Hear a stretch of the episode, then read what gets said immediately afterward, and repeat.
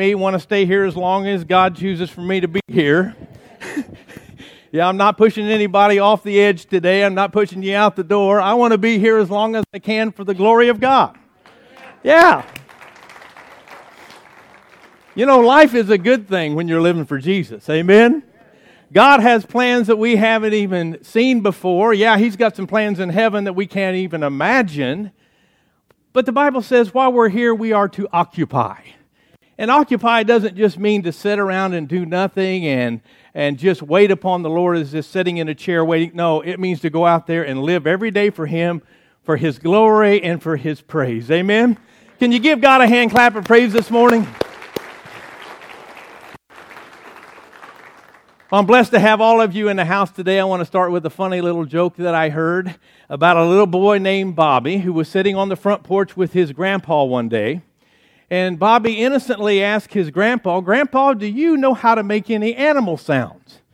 Grandpa kind of smiled and says, I know how to make some animal sounds. What kind of sound would you like to hear? He said, How about a toad, Grandpa? Can you make a, a sound of a toad? Grandpa smiled and pulled his hands up to his hands and said, I think I can. And he goes, All of a sudden, Jimmy jumps up smile on his face, eyes are real big. He says, Yippee, yippee, hooray, we get to go to Miami. Grandpa looks at him and says, What in the world are you talking about? Miami, what's this deal about Miami? He goes, Well, Grandpa, Grandma said that as soon as Grandpa croaks, we get to go to Miami.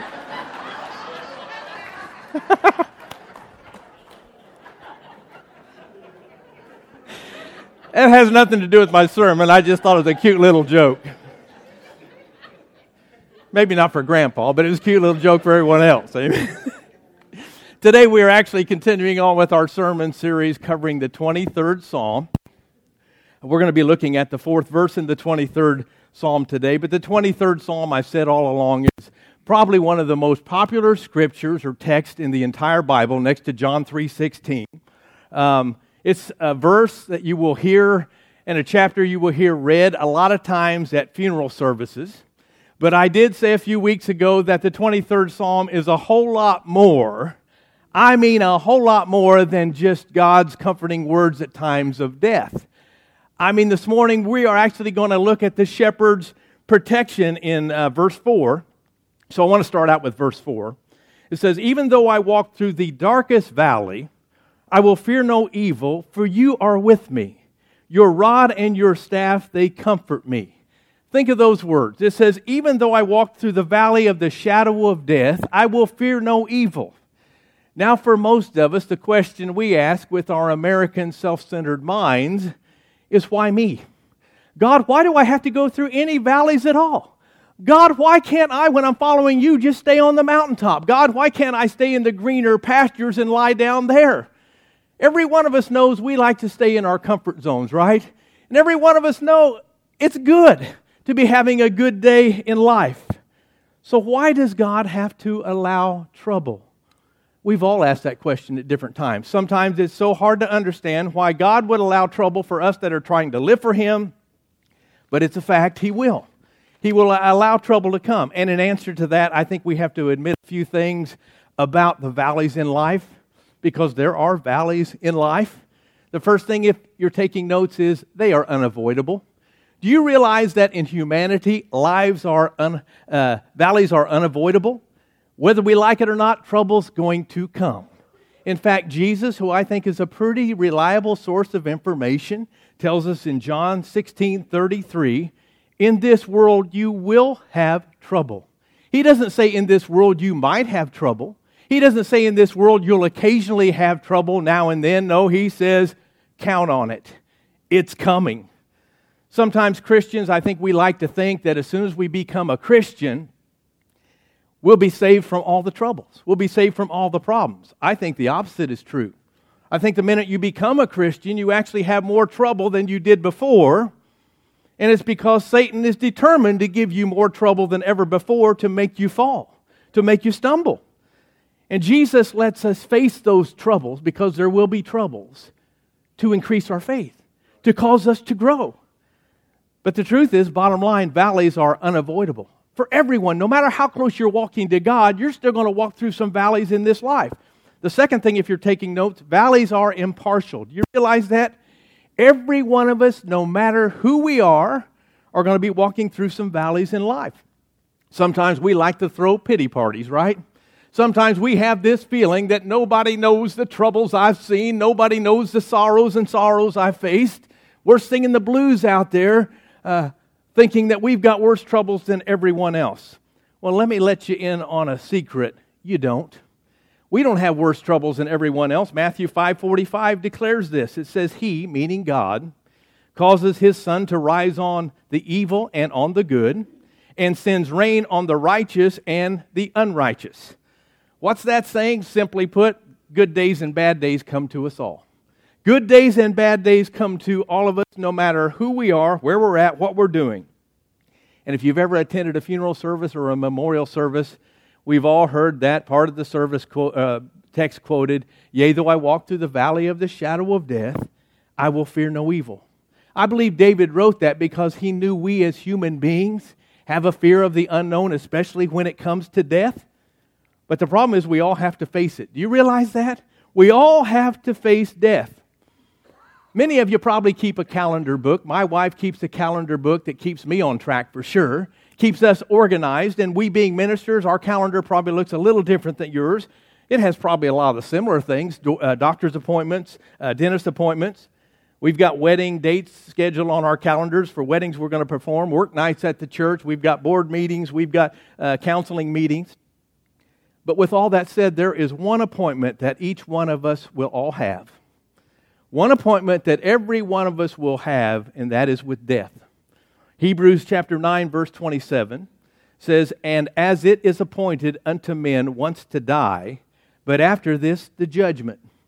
Another translation puts it, Everyone must die once, and after that be judged by God.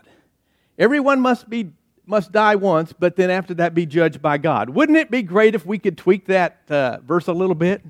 Wouldn't it be great if we could put a new word in the beginning like nearly everyone or some people? It doesn't work that way. We all have that date on our calendar. I love what it says in Psalms 90, verse 12. The psalm says, psalmist says, Teach us how short our lives really are so that we may be wise. Teach us how short our lives really are so that we may be wise and use wisdom. I would say most of us are using wisdom when we say exercise is good. I would say exercise is great for all of us, even though most of us don't want to exercise. Amen? Cheryl and I try to walk three miles a day when we can, and I am pretty sure that probably adds a few extra heartbeats to our life. But let me say this uh, in the end, there's still an end. You realize that? In the end, there's still an end. The Bible says, uh, uh, the Bible doesn't say this, there's a saying out there that says a body in motion stays in motion. Not exactly true, not 100% true, because eventually these bodies that are in motion are no longer going to be in motion. We all have to face death. But if you're a believer, guess what? You don't have to face it with fear. You don't at all have to face death with fear. I heard about two men. One was named Carl, the other name was Sam. Uh, his name was Sam, and they were both baseball fanatics. They loved the game of baseball so much that they made a deal with each other. Uh, when one of them dies, the first one dies, when he gets to heaven, he's going to try to find his way back here to let the other know if there's baseball in heaven. Well, sad to say, Sam passes away one evening in his sleep. A few nights later, Carl's at home by himself, and he hears a voice. He says, Sam, is that you? And Sam says, uh, Yeah, it's me. Uh, Carl gets so excited, he says, Wow, this is amazing, but I'm dying to know is there baseball in heaven? Well, Sam says, Well, I've got good news and bad news. He said, The good news is there is baseball in heaven. But the bad news, Carl, is you're pitching tomorrow night.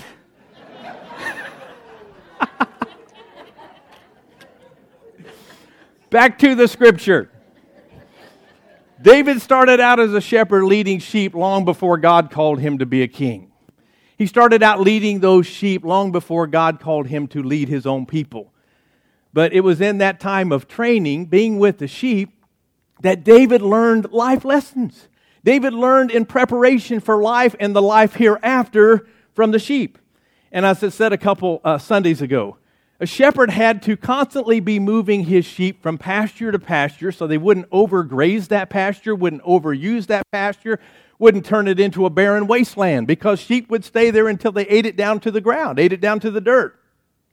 So the shepherd, with his wisdom, would lead the sheep, especially in the summer seasons when the grass was dried up by the hot sun, would lead them from the lowlands up into the highlands, into the mountains where it was cooler, where it was better, where the grass was greener. I've been using uh, parts of Phillip Keller's book in this whole series. He wrote a book called A Shepherd Looks at the 23rd Psalm. And he says this Every mountain has its valleys. Its sides are scarred by deep ravines and gulches, and the best route to the top is always through these valleys. He says the shepherd leads his flock gently but persistently up the paths that wind through the dark valleys. Think about in our country. Think about the highways and the roadways that are cut through sides of mountains. Anybody ever in, been in the hills of Tennessee? Sometimes you're down there and you can see where they have literally blasted to the through the mountainside and put a highway through the mountainside. It's amazing. They blasted it away. Blasted it away. No one, everyone knows that you couldn't just go up that mountain and straight down. It'd be impossible. The grade up would be too steep, the grade down would be too steep, it would be impossible. So the only way to higher ground sometimes is through the valley. But in a valley, the shepherd and his sheep, they had to watch out for dangers. They had to watch out for flooding rivers, avalanches, falling rocks, deep ravines, storms, predators, dangers of all kinds. And some of those dangers were bad enough to cause the death of the sheep. But often the best path to get to the top of the mountain, to greener grass, was through the valley. Remember, I'm talking about us as being the sheep of God's pasture. Sometimes the best way to the top of the mountain is to go through the valley. How many have found that sometimes our greatest blessings in life come after a time of some of our deepest, darkest valleys in life? Amen. Anybody ever experienced that?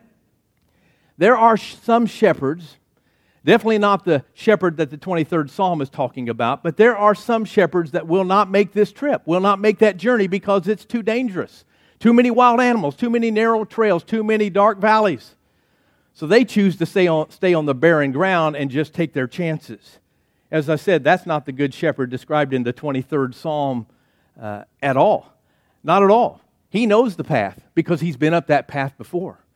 That shepherd, the good shepherd, is prepared. Think about the greatest shepherd of all, our Lord and Savior Jesus Christ. He walked that trail on his way to Calvary. Jesus walked that narrow, fearful trail on his way to Calvary. Do you think he was afraid? Yes, he was afraid. He was the Lord Jesus Christ, and yet he was afraid. If you remember, Mark 14 35 says, going a little further, he fell to the ground. Jesus fell to the ground and he prayed that if it be possible, the hour might pass from him. Imagine this for a minute. Jesus, flat on the ground, his face in the dirt, his hands maybe grasping handfuls of grass. What's that tell me? It tells me that it's okay to be afraid. But what Jesus did, he turned that fear over to God, his Father, in prayer. If you're ever in a fearful situation, the best thing you can do is turn that fearful situation over to your Father, over to your Father God in prayer. And Jesus is never going to make fun of you for going through whatever fearful valley you're going through and the way you react to it at all. And you know why? He's not going to say, get up and walk it off. And you know why? Because he's been there, done that. Because he's been there and said, Lord, if this cup could pass from me, let it pass. God didn't really let it pass. God didn't take him out of the storm he was about to face, but do you know what he did do? God took away his fear of the storm. God may not take away your storm right now. We have to be honest. God may not take you out of the storm you're in, but I guarantee if you'll trust Him, He'll take the fear away. He'll take the fear away. You can have confidence in Him. And the truth is, we're all walking through the valley of the shadow of death every day from the time we're born until the time we die. And the good news about our good shepherd is he never takes or leads his sheep anywhere he's not already been before. He's already been there. He's already done that. He's already seen that. He's already prepared that. He's already ready for that. Our job is just to trust Him. Our job is to know without a shadow of a doubt that our shepherd knows what's best for us even when it doesn't make sense. Our shepherd knows what's best for me even though it doesn't look right. That's why we're supposed to walk by faith and not by sight. And did you know the verbiage of this uh, part of the text? The name of the valley, it's not just the valley of death, it's the valley of the shadow of death. That's on purpose. There's a big difference in the valley of death and the shadow of death. A shadow is just an image without any substance when you break it down. It's an image without any substance, and today the good news is if you are a child of God, we don't really have to face death. We face the shadow of death. Did you hear me? We don't really have to face literal death. We face, yes, we're going to die in these physical bodies, but that's not the end. Amen? We don't have to face death. We face the shadow of death. A man by the name of Dr. Donald Grey Barnhouse was a great Presbyterian preacher. One day, his wife died tragically in an accident while his children were still young. He was driving his children to his wife's funeral when they came to a stoplight. And as they came to that stoplight, a huge truck pulled up beside them and cast its huge shadow over their car. Uh, Barnhouse, seizing the moment to teach his kids something, looked at his children and said, Kids, look at that truck and look at the shadow. Now, which would you rather be run over by, the truck or its shadow? His youngest little boy spoke up and said, The shadow, of course, Daddy, because everyone knows that a shadow can't hurt anybody. Listen to what Dr. Barnhouse said. He said, Kids, I want you to remember something. Death is a truck, but the only thing that will ever touch you is its shadow because the truck ran over the Lord Jesus Christ, and the only thing left of that truck was its shadow. Death is just a shadow of its former self because of the crucifixion and the resurrection of our Lord and Savior Jesus Christ. It's a shadow. Jesus has overcome death.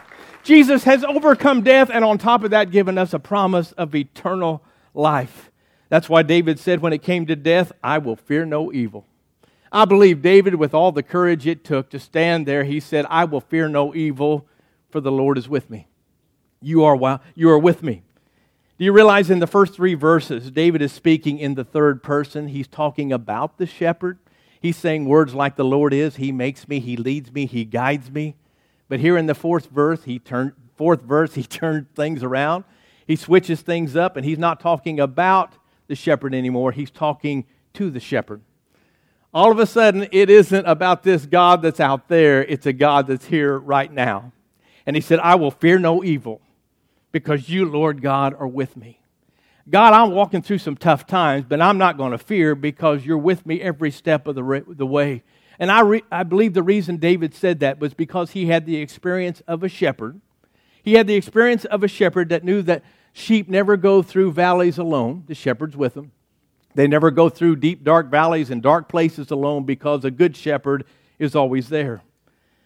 I would say even that sheep are better off in the valley with the shepherd than they are on the mountaintop without the shepherd. Think about that. Wherever you're at, you're better off with the shepherd at your side. Amen. The shepherd leading you, guiding you, and us following him. One of my favorite passages in Isaiah chapter 43, verse 2, God makes a promise. And this isn't just for me, it's for every one of us. Because we're going to pass through some waters, we're going to pass through some hard times and some troubles. It says, When you pass through the waters, I will be with you. And through the rivers, they shall not overflow you. When you walk through the fire, you shall not be burned, nor shall the flame scorch you. How many know those are comforting words when you get yourself in a bind or when you get in trouble and in a bind? You might be facing death today. Maybe you've got a diagnosis that the doctor can't do anymore. Let me tell you, you're not facing that death alone. The Lord is with you. You might be facing unemployment. Maybe you've lost your job. You're not facing that unemployment alone. The Lord is with you. You might be facing a broken marriage, marital struggles today. You're not alone. The Lord is with you. Yeah, your family, your own family might turn against you. The Lord never will. Your own good friends sometimes will hurt you, betray you. The Lord never will. And in a crowd like this, there might be somebody here, and probably is someone here, even though you're amongst a lot of us this morning, you still feel alone inside for some reason. Let me just comfort you today. Let me let you know that you're not alone. The Lord is with you right now. Whatever you're going through, He's already at the finish line before you get there. And He's going to take care of you if you'll just trust Him. But David closes giving another reason why he has no fear. And it's in the very last part of the verse 4. He said, It's because your rod and your staff, they comfort me. You know, a lot of people put that rod and staff and think it's just one thing. A lot of times you'll see a carving or a statue or a picture of a shepherd, and he's only, he only has one or the other, either the rod in his hand or the staff in his hand. But do you know? He carried both. He carried both a rod and a staff, and that rod was actually a weapon for protection. I brought this little club along with me because, in fact, this was a lot of times what a rod would look like. Some of us get this picture of a really long rod. It usually, a lot of times, wasn't. It was as short as this, it was like a baton. He would fight against the enemies, trying to come against his sheep, maybe even against him. Um, it was a symbol of strength and power. This became an extension of his right arm, and when he saw an enemy coming, he would raise that rod and fight off the enemy attackers. The, she- the sheep were comforted when they saw the rod in the shepherd's hand because they knew that that rod, and with that rod, the shepherd would guard them. Amen? He would use that against the wolves, the lions, the bears, the coyotes, the poisonous snakes, whatever it would take. That shepherd would have the rod in his right hand and would fight off the attackers. It was a symbol of his strength and power. You realize in the Bible, the rod was a, strength, was a symbol of God's strength and power? Strength and judgment, actually. Remember when God called Moses to go into Pharaoh's court. And remember when the sorcerers were already there and they had laid down their rods and they all became vipers, they all became snakes. Moses comes in, God tells him to lay down his rod. And his rod, I don't know how big it was then, but when it turned into a snake, it became a snake big enough to eat all three of the sorcerer's snakes. Amen? So the rod, what I'm saying, is in the Old Testament and the New, is a symbol of God's strength and God's power. So, why would a rod comfort the sheep? I think whenever those sheep would see that rod in the shepherd's hand, they would realize, hey, I don't have to worry. Because whatever attackers come my way, the shepherd's going to guard me with that rod. He's going to take care of business. But the shepherd also had another thing in his hand the staff. The rod was there to guard the sheep, the staff was there to guide the sheep. The rod was there to protect the sheep, the staff was there to guide the sheep. Think about this staff. Look at the hook here. This hook, and I don't know if this is the right size of a real staff or not, but you'll get the idea today. But a real shepherd's hook would be big enough to be able to put around a little lamb's body and pull it to safety. It would also be big enough to put around the head of a larger sheep and pull it to safety. If there was a sheep out there that fell into a ditch, fell into a hole, fell into a ravine, the shepherd could reach down and get a hold of that sheep and pull it up.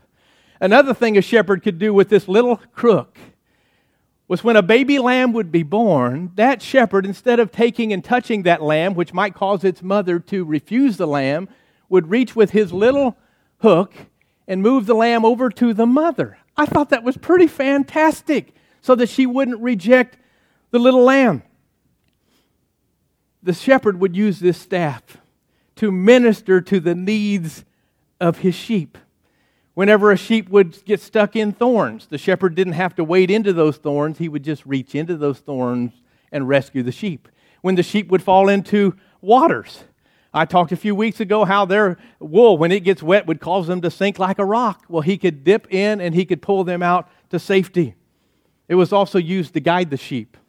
When a shepherd would be leading his sheep down a treacherous path, maybe a narrow path along a cliff, he could take the staff and the point of the staff, and he could nudge his sheep, or he could put it against their shoulder and keep them on track. And we also said that many sheep sometimes have a tendency to wander. Amen.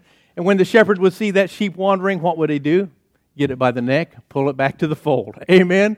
There was something very comforting about the sheep when they could look at the shepherd he had a rod in his right hand and he had a staff in his left. He knew that that rod was going to protect him, and he knew that that uh, staff was going to guide him, direct him. So this morning, whatever you're facing, and maybe your life is good and grand today, and that's awesome, but maybe tomorrow it won't be. And I pray that this message will come back to you in a very visual way, that you will realize that no matter how deep the waters are, no matter how big the enemy is, that you've got a shepherd up in heaven that's standing there with a rod in his hand and a staff at his side. guarding you and protecting you and not letting you be uh, lost, not letting you be defeated. How many times we, how many of us need to be reminded of that? How many times do we go through our battles and we think, Lord, where are you? You're a million miles away, and He's not. He's right there by our side with the rod and with the staff. So I pray the next time you run into any trouble, you're going to visualize me up here. I'm definitely not a shepherd. Don't know much about a shepherd. But look beyond me and look to the greatest shepherd that God ever gave, the shepherd Jesus Christ, our Lord and Savior, who is with us today and tomorrow and forever. Amen. Because God is that kind of God. And do you know that shepherd was determined to get his sheep through those dangerous, dark valleys to the mountaintop? Do you realize your shepherd today is determined to get you to the top of your mountain, whatever it might be? when those dangerous attacks come, be at peace. To know that your shepherd carries that rod, carries that staff in his hand. And the great truth is, if you walk with God through life, I promise you, he'll walk with you through death. What's that tell us? Neither in death nor life do we have to be afraid. We don't have to have any fear. If the Lord is your shepherd and you're his sheep, we don't have to fear. So the big question is do you know the shepherd? Do you know this shepherd I'm talking about? Do you know this shepherd described in the 23rd Psalm? I heard an old story about a king one time that had a court jester who entertained him marvelously. He loved his court jester. One day he said to the court jester, he said, Jester, uh, you are the biggest fool I know. He extended to him his royal scepter. He said, Court jester, you are the biggest fool I know. Keep this scepter until you find a bigger fool than yourself. For years, the court jester kept the uh, royal scepter of the king. Then the days came when the king was about to die, found himself on his deathbed, never to rise again. He called for his court jester to be at his side. And he said, Court jester, I'm going on a long journey, never again to return. The court jester said, Sir, what preparations have you made for this long journey?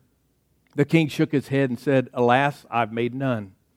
In that moment, the jester extended to the king his scepter and he said, Here, sir, you are a bigger fool than I you are a bigger fool than I. Let me ask you this morning have you made a plan for your eternity?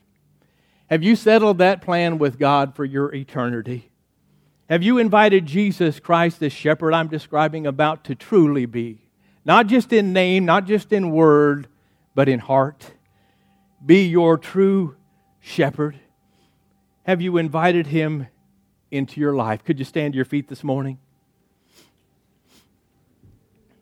I don't know what valleys that or pathways that you're going to have to follow or go through. I don't know that. But I do know this from knowing the shepherd, he'll be with you. He's here to protect you, he's here to provide for you. He's here to bring you through whatever you're going through. You know, I've been with a lot of people in their last hours, their final hours. That's my job, part of my job as a pastor.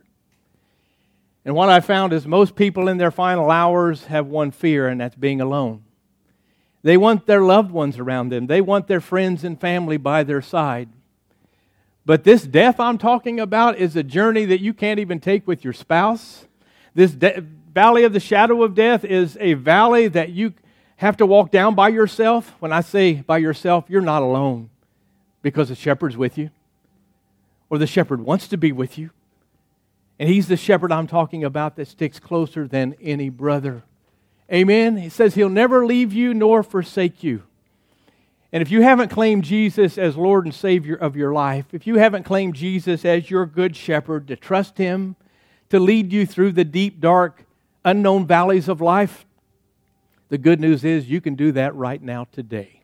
We have the opportunity to right things that are wrong, to turn toward him, our shepherd and some of you are probably thinking, as I did for a long time, God, I've done way too much for this shepherd to ever, I've done too much wrong, God, for this shepherd to ever love me.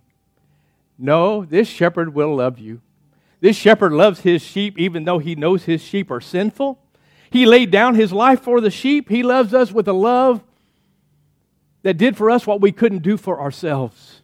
You realize he became sin for us? He went to a cross, brutally died upon a cross, and rose again so that you and I can raise into a new life, so that we can have a new start, we can have forgiveness. Doesn't matter who you are, where you've been, what you've done. The Bible says that they that call upon the name of the Lord shall be, will be saved. That's a promise. They that call upon the name of the Lord. So if you're here today, all you have to do is call upon the name of the Lord. You don't even have to get all the words right because I guarantee you God is looking at your heart a lot more than he's hearing your words. All he wants to see is that heart that says, Hey, I'm a sheep without a shepherd. I need a shepherd. I need a savior. I need a Lord. And I need a king. So he makes it that easy. But you and I have a part to play. Let me just tell you if you've never made a commitment, a real commitment to the Lord Jesus Christ, it will change your life for eternity. Will everything be perfect? No, not until we get there. But it will change your life for eternity because Jesus will step in. That same shepherd will step into your life that I've been talking about today. Could we all pray this together with every head bowed, every eye closed? Heavenly Father, forgive me for my sins. Make me brand new. I believe Jesus died for me and he rose again so I could live for you. Fill me with your spirit so I could follow you for the rest of my life. Thank you for my new life. Today I give you my life. In Jesus' name. Lord God, I thank you for your loving care that leads, guides, and provides for each one of us. Whether, whether we recognize it or not, Lord God, you've been by our side. Lord, there is no shepherd like you that cares so much about every detail of our lives. Lord, may all of us surrender our lives over to you more than we've ever surrendered before. I pray that today would truly be a new day in the lives of hearts and minds here today and forever. And may we keep our eyes upon you, the great shepherd of our faith to lead us every step of the way. And if you agree with that prayer, could you just say amen with me? In Jesus' name we pray, amen. Let's give the God a hand clap of praise. Hallelujah to the name of Jesus. He's worth it all. God bless you all. Go out and follow your shepherd today and forever. Bless you all.